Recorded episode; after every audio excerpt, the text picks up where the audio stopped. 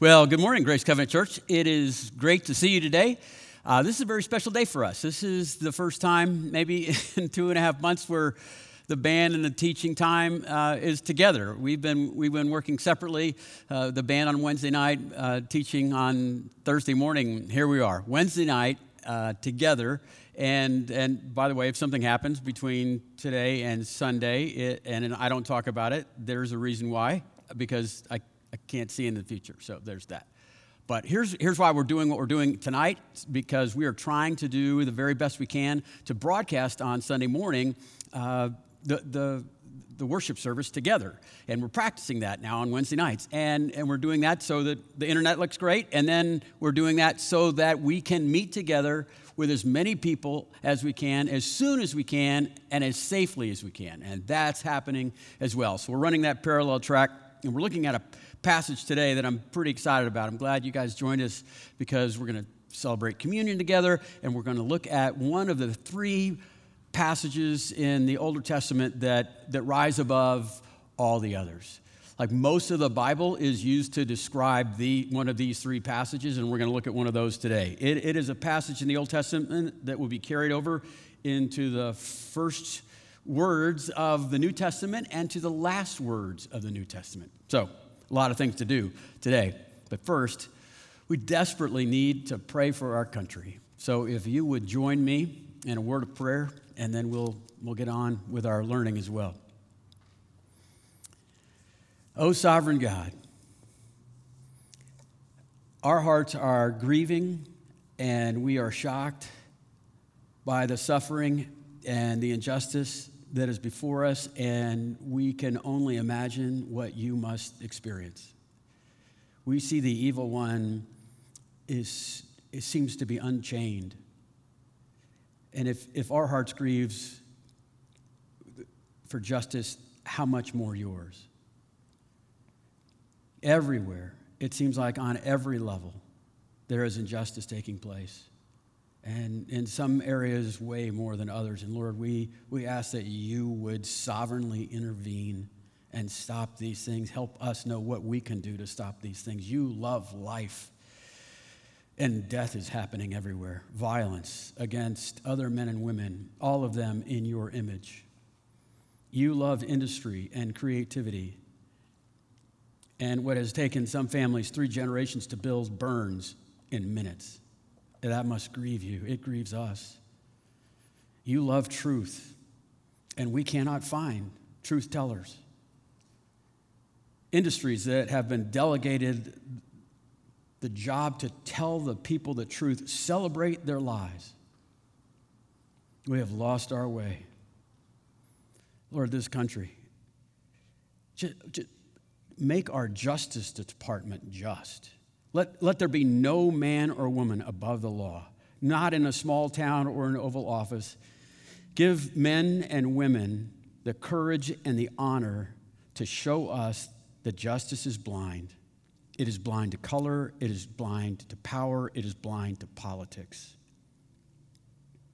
Lord, would you make it, would you help us do our what we need to do so we can make it so that authorities can know about people in the justice you know, industry, the people that are supposed to be keeping us safe and keeping justice prevailing, that those people that are bad, could you make it, could you help us make it easier to report those bad police and, and men and women in that industry? That, that, that authorities would, when they hear about a bad person in, involved in these things, that they would have the, the power and the courage to take action and deal with that?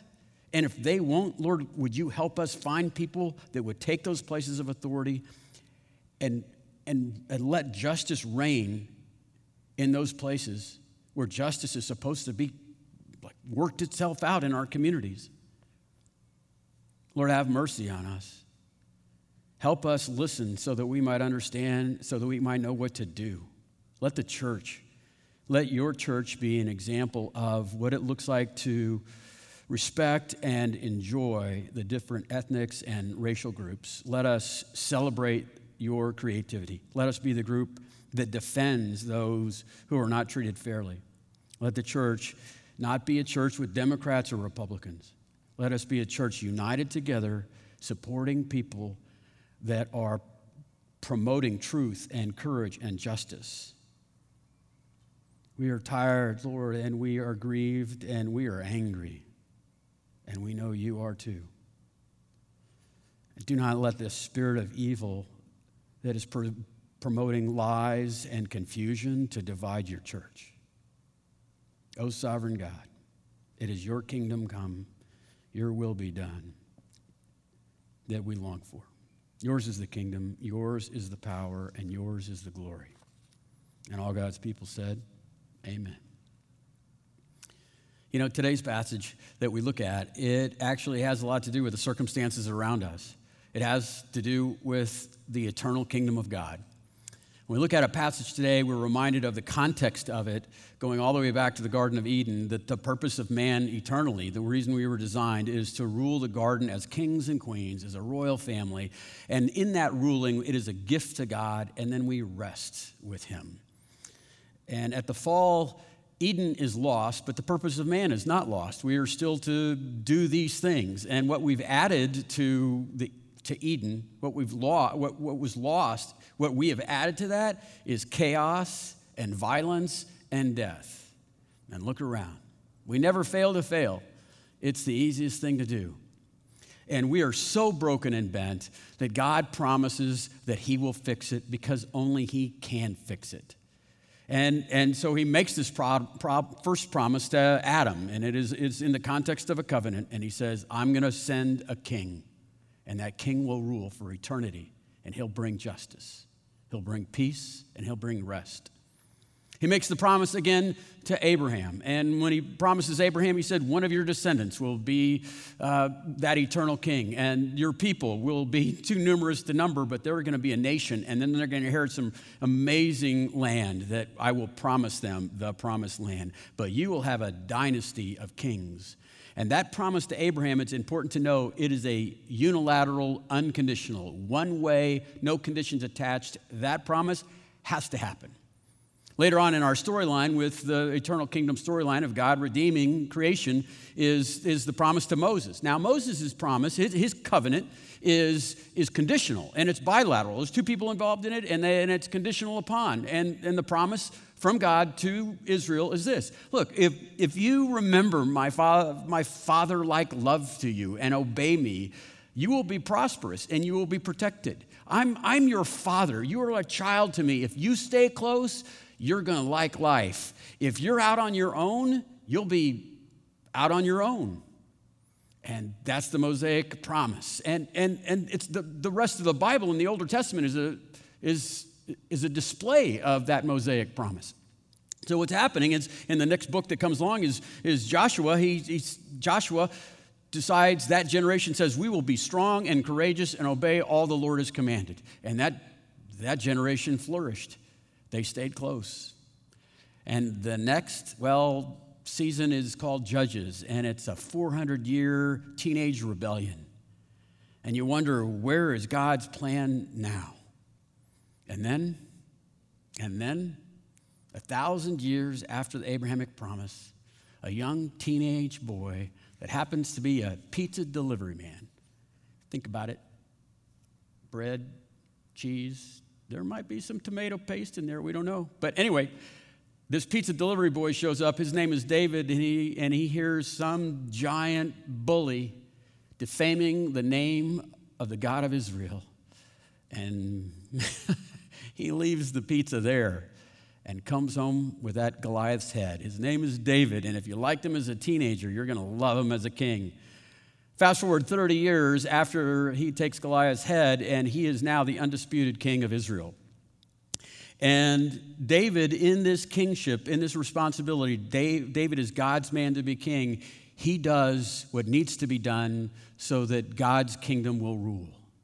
And so he gets right after it. 2 Samuel, I'll just go through quickly. 2 Samuel chapter 5, he, the, the, the the kingdom needs a, a, capital, and he takes Jerusalem. And Jerusalem, to this day, is still the capital of Israel. He takes that place and, and, and puts a, a palace on, on the hill there so they can look over and rule in that way. He has a beautiful palace, he has a capital city. And then in 2 Samuel chapter 6, he realizes, you know what?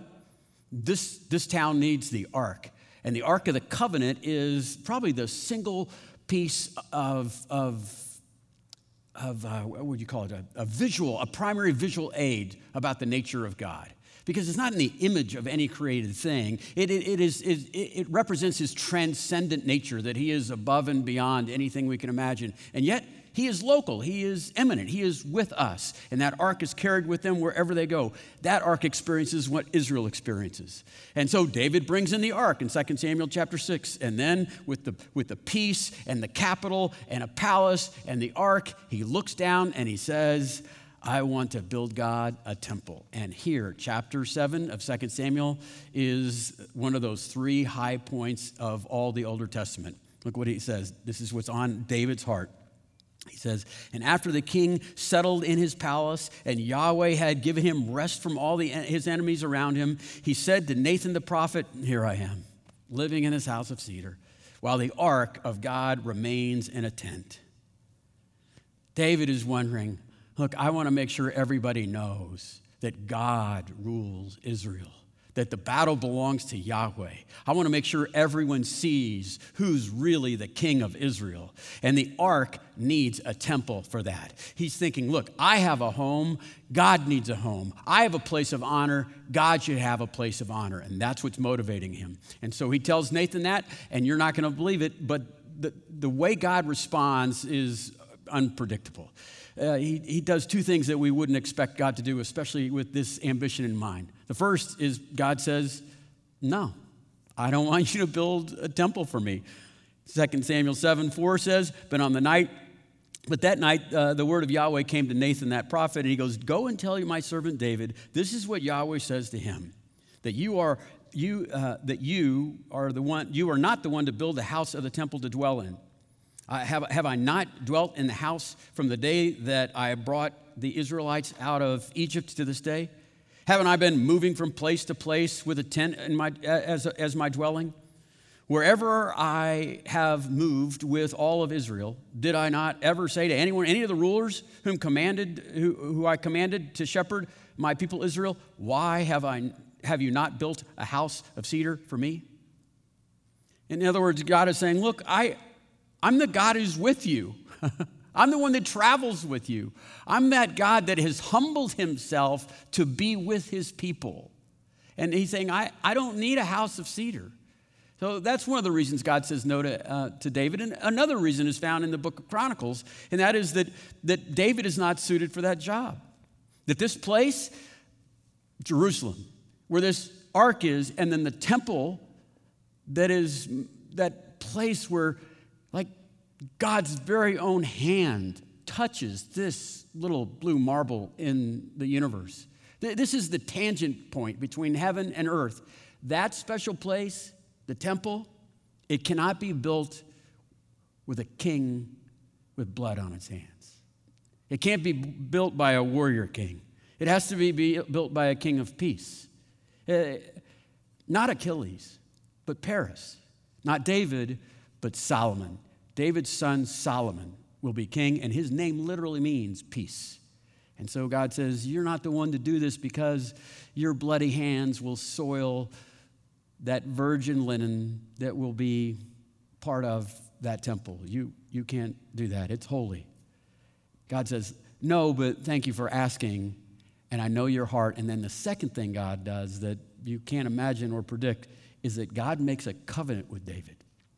God makes a covenant with David. And again, let me say the covenants in the Bible are the way to, to understand the will of God. And it is, it is, these are the formal promises of God, these covenants that He makes. And the reason we need to know those covenants, because the covenants are we, what we look for when they're, they're like a, a light in the time of, of times of darkness. They are, they are the, the North Star when we're lost at sea.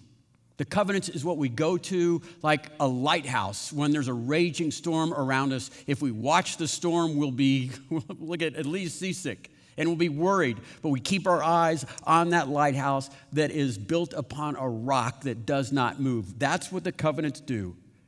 And if you want to know the plans of God, you follow the line of the covenants. That's why we teach the Bible here. That's why we do surveys of the Bible like we're doing, so that we see the plan of God being rolled out.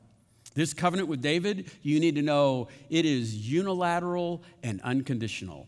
Unilateral. Only God's going to be doing the talking in this. He's the only one doing the promising. And unconditional. David doesn't have to do anything to receive these promises. He doesn't have to perform, he just receives it. Now, the important part when we listen to this covenant that God's making with David, we need to realize that it is like the Adamic covenant, it is like the Abrahamic covenant. But most importantly for us, we need to realize this is the salvation covenant, this unilateral, unconditional promise from God. This helps us this is a template that we follow when we receive Christ uh, by, by faith. This is what we receive a unilateral, unconditional, unrelenting promise from God.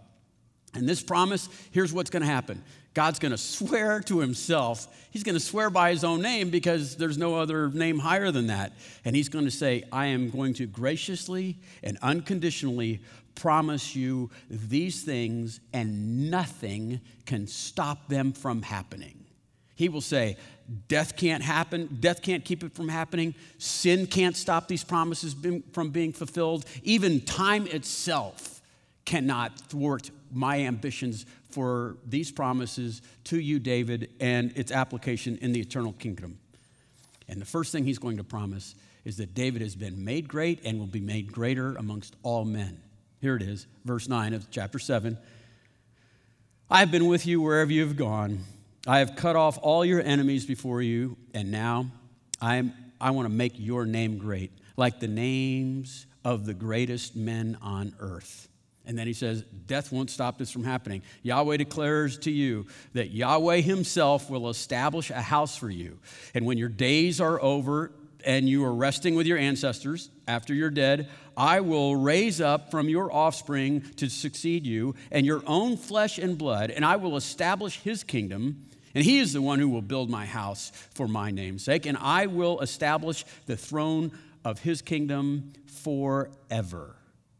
Sin, even, even sin can't keep this from, from happening. As he says in the next two verses, he says, That son of yours, I will be a father to him, and he will be a son to me. And when he does go wrong, I will punish him. But I, my love will never be taken from him, ever, I promise, by my own name.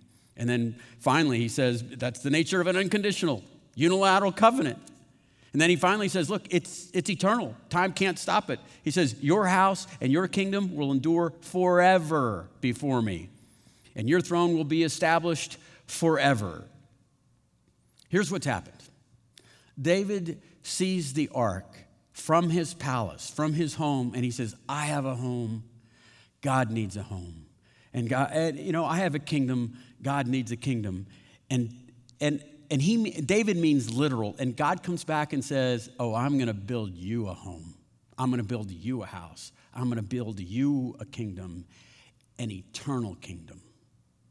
David realizes in this promise that David is being enveloped into the eternal kingdom promise line that started with Adam and then to Abraham. David knows the significance of being in part of the eternal kingdom. What is the eternal kingdom? The eternal kingdom is the plot line from beginning to end. It is the story of the entire Bible. It answers the existential questions that honestly we are that our souls that are longing for Eden, they're still crying out for the eternal kingdom. These questions of where did I come from? Why am I here? Where am I going? The eternal kingdom is the answer to that.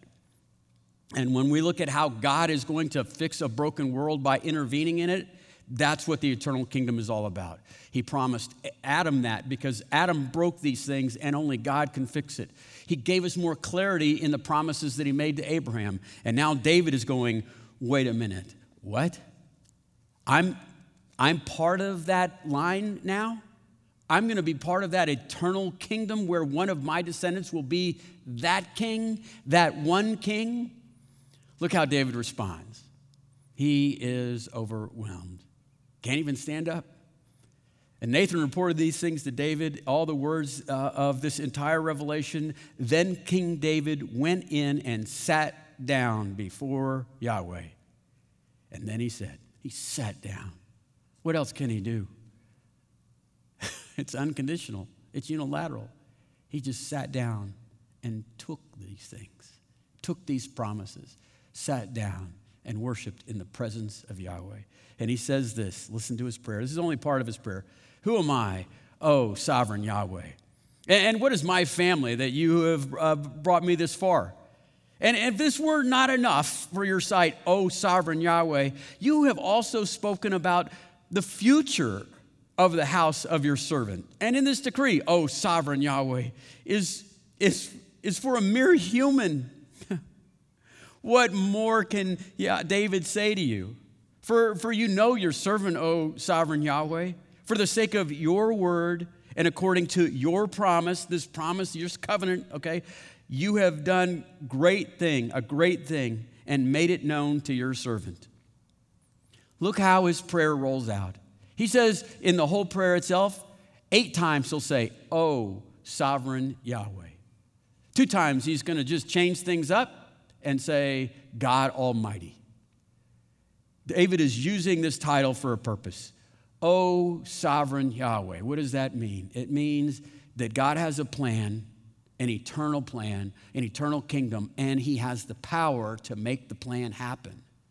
And David is starting to realize that he has a plan.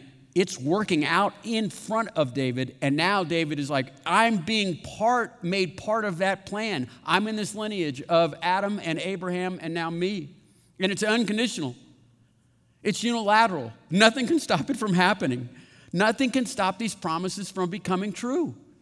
And so, like in the story itself, you see, after David's death, there's 600 years where God is working through what's called a united kingdom period, and then there's a civil war, a divided kingdom period. Not a lot of good things are happening during that, that history, that part of history. And then God just goes silent. He, he's not communicating to Israel anymore in the through his prophets. God doesn't say anything for 400 years.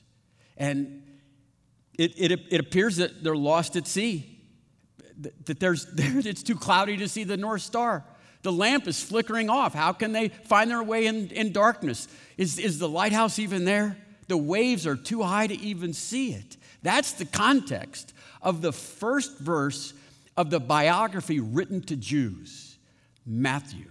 After a thousand years of what seems like there is no plan or he doesn't have the power, Matthew breaks into this chaos and violence and says this This is the genealogy of Jesus, the Messiah, the son of David, the son of David, the son of Abraham. That sentence is loaded this is Jesus. He's the Messiah. He's the son of David. He's the son of Abraham. He's linking these unconditional, unilateral covenants together and saying, This is Jesus. And the Jews are saying, Wait a minute, wait a minute.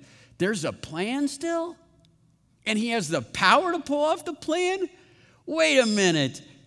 He was quiet, but he was working. He was moving pawns around his little checkerboard there, right? He's just moving pawns around like, like empires like the Greek Empire and the Roman Empire, using them like pawns on a chessboard. Oh, sovereign God. Oh, sovereign Yahweh. No wonder David prays that way. What difference does that make? If we could understand David's way of thinking about God, the most important thing about you is how you think about God. What if you were to think, oh, sovereign God? Oh, sovereign Yahweh. If you were to say in your prayers eight times, you would be convinced of it, I'll bet. And it would affect you. It would show yourself in at least one way that you would trust and not worry. That you would trust and not worry. When, when you think that the promise of the coming Messiah, when you look at the promises of Jesus being fulfilled as a Savior, and it's to that exclusion, it's very individual, and you have a lot to worry about because He came as a Savior and He did that. That's good and good for you to be part of his salvation experience. But, but that's not the promise. That's a very small part of the promise. The promise says he came to be a savior, but he also came to be a king. He came to be a king, a sovereign king that rules. And what does a sovereign king do when he rules? He brings, he brings justice and righteousness he brings peace, and then he brings rest. That's what a sovereign king does. That's why they wanted a king to have sovereignty. And when Jesus is fulfilling those promises, he's fulfilling the promise to be a sovereign king. And he, and he, listen, his resurrection proves that he's Savior, absolutely, that he paid the price for sin and, and the payment was, was accepted. But it also proves all the promises about him being the king, that he is sovereign, that he, he, like he rules, and he brings justice, and he brings peace, and he brings rest. And so we're, we're supposed to trust that there's still a plan, and he has the power to make that plan happen. And, and we're not to worry. If we worry, severe worry, okay, significant worry, is an expression of God doesn't know what's happening down here, or God can't do anything about it. We shouldn't worry. Even in times like this, we can be angry. Oh, yeah. We can grieve. Absolutely. Worry? No. No, but the king, because the king had made promises, and the promises are showing to be true. Not only just trust instead of worry, but we also need to obey instead of rebellion. If you look at the language and understand what a king is, there's a king and he has these subjects, and the subjects do what they're told. I, have heard people say, oh, I've tried Christianity, you know, it didn't work. And I, I just I want to interrupt and say, the, the Christianity that you tried, did you try the one where you obeyed all that he commanded? or did you try the one that where you didn't like what he said, you didn't have to do? Because that's not Christianity. Christianity has a king, and the king rules as a sovereign the things that belong to him, and we belong to him. If you read the Bible, you'll find that there's five reasons to obey God. The number one reason, he's the king, and we obey the king. It has to do with authority. The last the, the biography to the Jews, the, right, the gospel to the Jews is Matthew. We saw how it started. Here's the last paragraph to the Jews that were looking for this king. Here's what Jesus says. And Jesus came to them, Matthew 28, and he came to them and said, All authority in heaven and earth has been given to me. Why? Because he's a king. Therefore, go and make disciples of all nations, baptizing them in, in, the name of the Father and the Son and the Holy Spirit, and teaching them to obey everything I have commanded you. And surely I will be with you always, even to the end of the age. So be courageous, because I'll be with you. But teaching them, listen, look at those words. These are king servant words. Teaching them to obey what? His commands. Which ones? All of them. That's a king. I want you to obey my commands. I want you to obey all my commands. And we that's what the church, that's the purpose of the church, is to go into all nations. He's delegated that authority to us because that's the nature of the Garden of Eden, that we would rule that garden in justice, right? And, and we're supposed to be going and teaching other people to obey all that God has commanded, to practice on earth what it is in heaven. And when we when we do that, when the church plays its part in making sure justice and righteousness prevails, it's an expression of giving back to God what He delegated to us. Look at these passages that we find in the Older Testament about this. In Proverbs 21, it says, When justice is done, it brings joy to the righteous, but terror to the evildoers. Yeah, let's do that, church. Micah 6 8, a, kind of a famous passage. He, God has shown us, O mortal man, what is good uh, what, what does Yahweh require of you? To act justly, to love mercy, and to walk humbly with God. That's what we're to do. Practice this as co regents, co rulers on earth. Amos chapter 5 says, But let justice roll out like a river, righteousness like a never ending stream, everywhere, all the time, to every people. Proverbs 29. The righteous care about justice for the poor, but the wicked, they have no such concern. O Yahweh God. O sovereign Yahweh God. O God Almighty. This is what we're to do. This is what the church is supposed to be doing. I mean, we're supposed to be bringing righteousness and justice to all mankind. Can you hear the cry for justice right now? To, you know, the cry from the poor and the oppressed and the unborn they are crying out for the church to kind of step in and like teach the world to obey all that God has commanded. That's what we're supposed to be doing.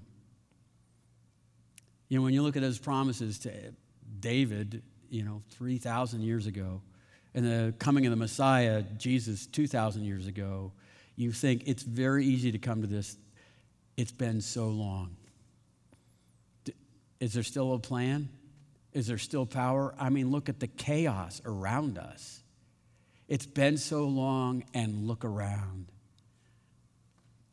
That is exactly what was stewing in the hearts of Mary and Joseph when an angel shows up and says, I'm here, and I never left.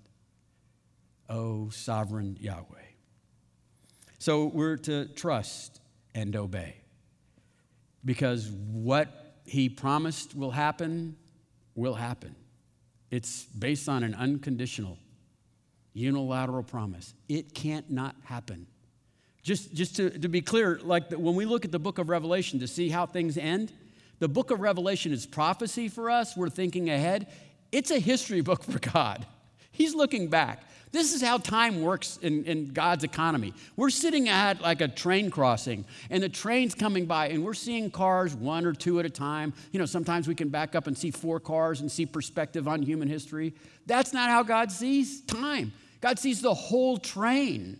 And in Revelation, he says uh, uh, the last car the, is green. It's not a red caboose. It's a green. It's a green car. And he goes, "Why? How do you know that? That's just foreknowledge.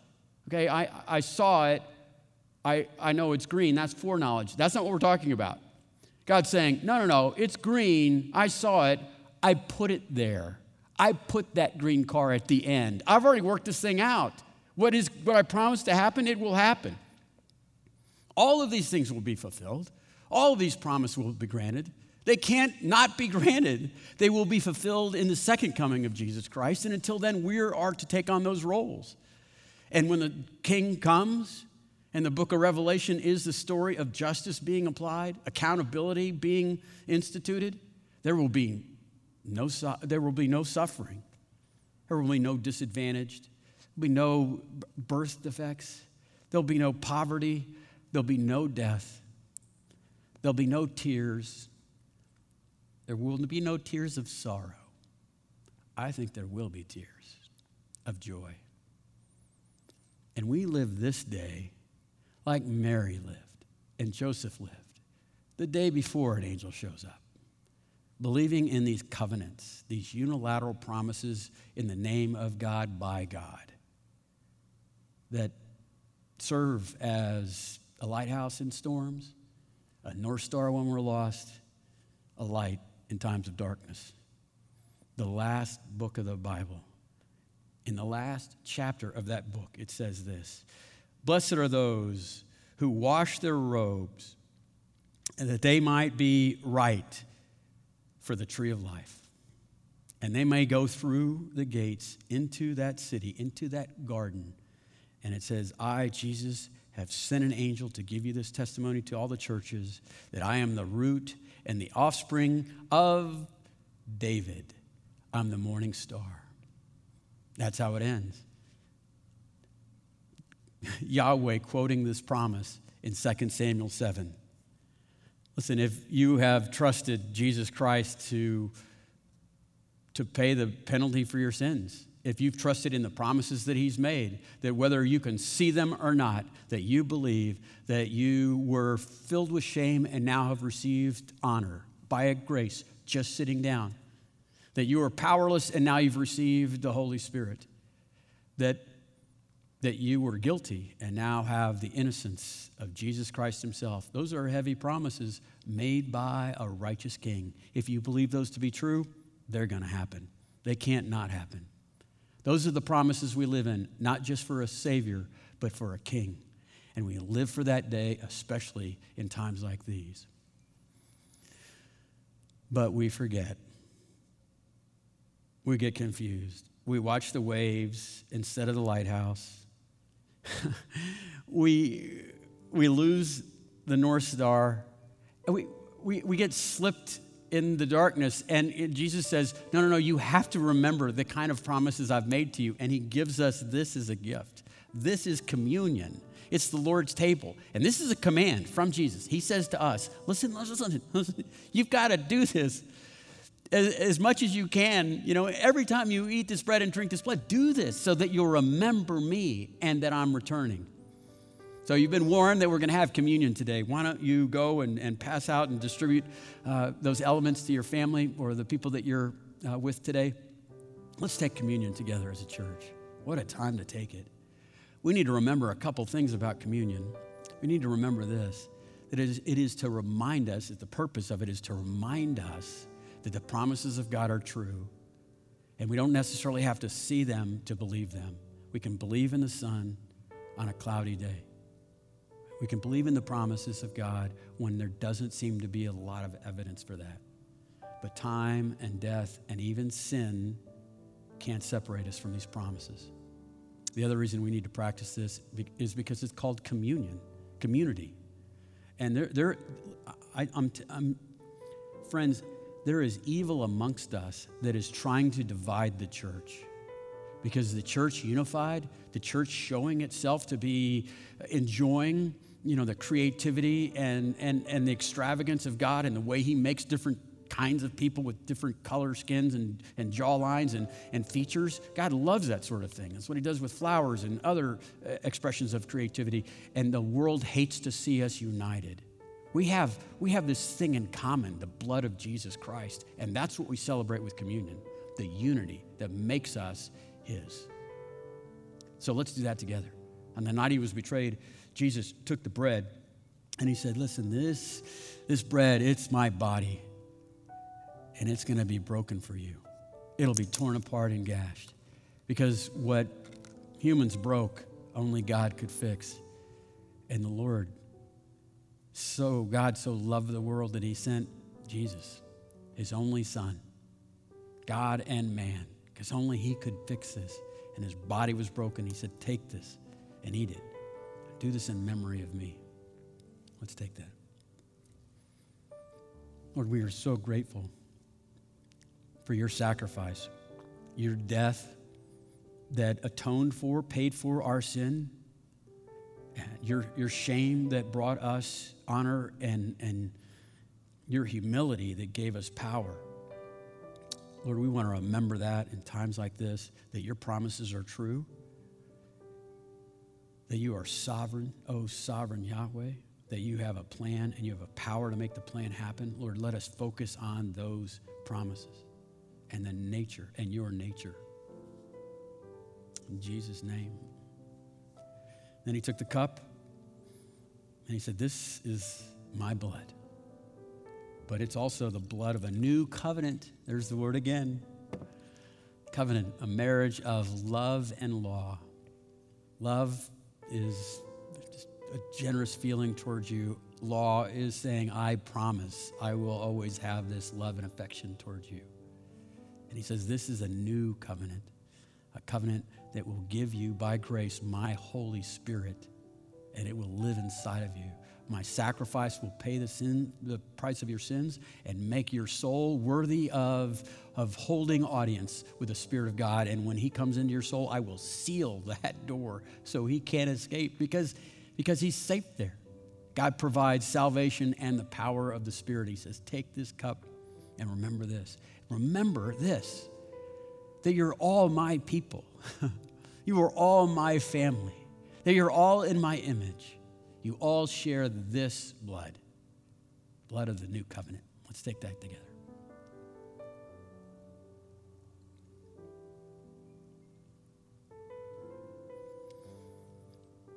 And then Jesus said, Whenever you eat this bread and drink this cup, do this in memory of me until I come again in glory like I promised I would. and he will. And he will. I know it seems like a long time. And it seems like I look around, it doesn't look like he's coming back. Yeah, that's happened before. Let's be ready for that coming. Let's live each day like we're righteous kings and queens distributing justice and peace and rest to all those around us, teaching them to obey all that he has commanded. I thought it would be appropriate if we, as a church, prayed the Lord's Prayer together and closed our service time with that. Let's do that, okay? Our Father, who art in heaven, hallowed be thy name. Thy kingdom come, thy will be done, on earth as it is in heaven. And give us this day our daily bread. Forgive us our sins as we forgive those who sin against us. And lead us not into temptation, and deliver us from this evil one. For thine is the kingdom, yours is the power, and yours is the glory forever and ever. My hope is that this was a spiritual moment for you and your loved ones. Can't wait to see you again, Grace. We're going to get back on campus as soon as we can, as often as we can. We'll see you again.